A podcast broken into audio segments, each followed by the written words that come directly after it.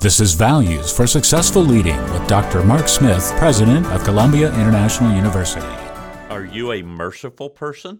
Blessed are the merciful, for they shall obtain mercy, Matthew tells us. It started as a normal school day with the bouncing of a basketball, loud noises, rush goodbyes, and parents scurrying off to work. And then I saw her. She stumbled through the doorway, unloaded her book bag, and softly began to cry.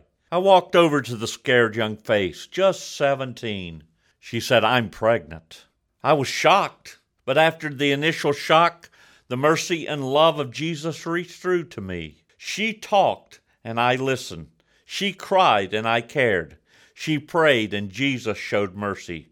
Be merciful today, as mercy is today's value for successful leading.